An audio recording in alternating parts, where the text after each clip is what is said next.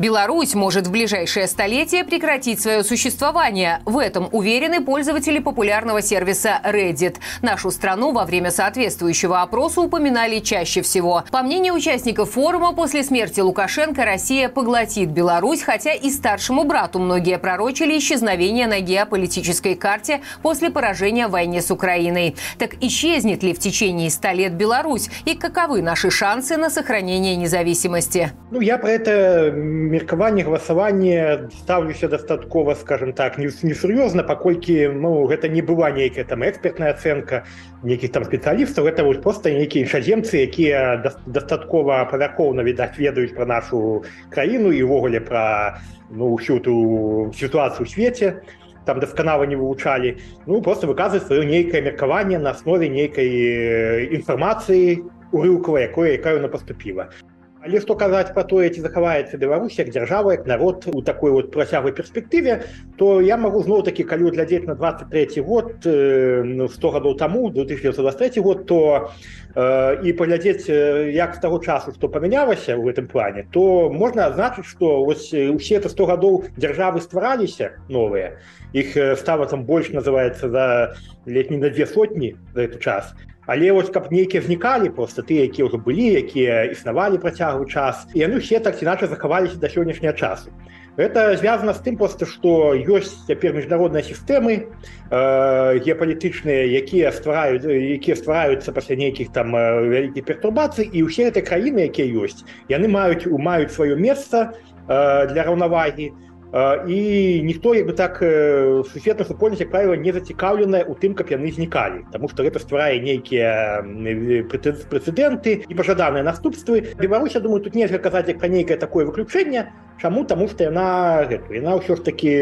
гэта, ну гэта дзяржава якая не не, не вынік нейкіх там камбінацый як просто стварэння нейка буфернай гэтай зоны. Тут ёсць свой народ на сваёй гісторыі на сваёй самасвядомасцю народ які ўжо выгадаваўся цэлае пакаленне у незалежнай дзяржаве нягледзячы там скажем на спецыфічнасць гэтай незалежнасці і такі вось спецыфічны шлях палітычна палітычнае развіцця Ну і все там пытанні паказвалі заўсёды, што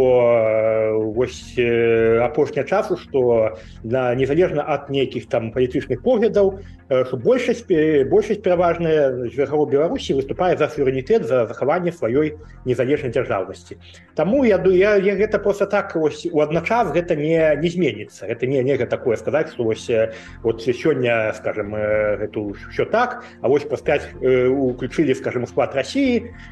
што, што нельга выключаць і вось праз ужо зразу всякие там думкі про тое что Беларусь может быть незалежнай дзяржавай то яна что яна як бы не заслуховае суверэнітэту яны раптам знікнуць і ніякія вот такія вот скажем незалежніцкія тэндэнцыі у грамадстве не будзе калі мы вступаем напрыклад у еўразвяз то это не азначае не страту не суверэнітэта не страту дзяржаўнасці тому что ну гэта это аб'яднанне краін прытым ён такое раўнапраўнае аб'яднанне настолькі наколькі это могуць аб'ядноўвацца раўнапраўна краіны там з розным колькасцю насельніцтва з розным патэнцыялам і гэтак далей. Ну это зразумела. І напрыклад тое што мы мусім проста быць удзельнікамі гэтых наднацыянальных утварэнняў то мне здаецца што ў нашай сітуацыі гэта просто непазбежна для того калі мы хочам забяспечыць не толькі нейкі суверэнітэт але і таксама і сваю ўласную ну, бяспеку бо ну, можна можна не з'яўляцца там скептычна ставіцца да удзелу у тым самым у еўразвязе у нато э, ну, іншых аб'яднаннях. Тады калі ты знаходзіся дзесьці у цэнтры ці на ўскраіне вось гэтай вось Еўропы калі ты там не, не мяжуеш ні з кім з агрэсіўных суседзяў і ты табе можа і, і, і табе можа быць твоё геаграфічна становішча твой няўдзел у ты блоках нават прыносіць нейкія эканамічныя палітычныя выгоды. У нашых умовах так пытанне ўжо да зусім не стаіць Таму што можна было разважаць раней пра нейтралітэт пра нейкі няўдзел у там блоках пра нейкі мост паміж рассіяй і захадам тады пакуль Росія не показала сваё аблічча імперскае калі просто не зламала тую сістэму якая была і не не засведчыла про тое что ну что гэта вельмі небяспечны сусед что ён ніколі ну, не, не спыніцца асабліва скажем так у сваіх гэтых імперскіх памкненнях і нам напрыклад толькі ну у такіх выпадку толькі застаецца такім вось невялікім адносна краінам як Беларусь э, якія ну скажем так знаходзіліся э, знаходзяцца па розных прычынах под э, вялікай пагрозай каб э, только не застаецца інша не застаецца то каб апірацца на нейкі супрацьлеглы блок э, шукаць сваё скажем так месца паратунак у саюзе з іншымі народамі.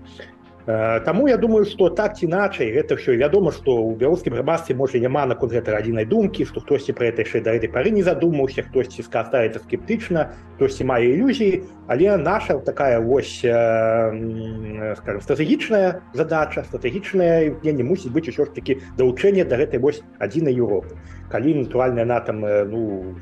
застанецца ў будучыні у, я, у якасці такой тому что ну розныя розныя пагрозы таксама ёсць але я думаю что мы павінны про это выразна гаварыць выразна ставіць такую задачу. Ну і добра что напрыклад тая самая Святлана тихохановская асабліва апошнім часам інтэнсіфікавала намаганню ў гэтым кірунку і про гэта з розных трыбун э, неаднаразова заяўляла. Потому что потому что ну гэта як бы на жаль у той сітуацыі якой мы знаходзімся в нашай геаграфічнай сітуацыі нашай палітычнай сітуацыі нейкіх там выбараў таких трэцяга шлях у нас няма у нас только або або. Ну і может быть это нават на шчасце тому что як правило тыя краіны якія маюць шмат выбараў скажем так яны могуць быць не скажем так не вельмі шчаслівы в этом плане тому что это ім э, э, не дазваляе зразу поставить сабе скажем так конкретную мэту адбываецца такое рассяканне розных там розных кірункаў змагання іх паміж сабой і ўрэшце рэшт это ну, не ідзе на карысць наша задача ж быть еўрапейцамі А как думаете вы, останется ли на карте мира Беларусь через сто лет? Напишите в комментариях. И спасибо за поддержку лайками от нашей команды. Благодаря вам правду о происходящем в стране узнает больше белорусов.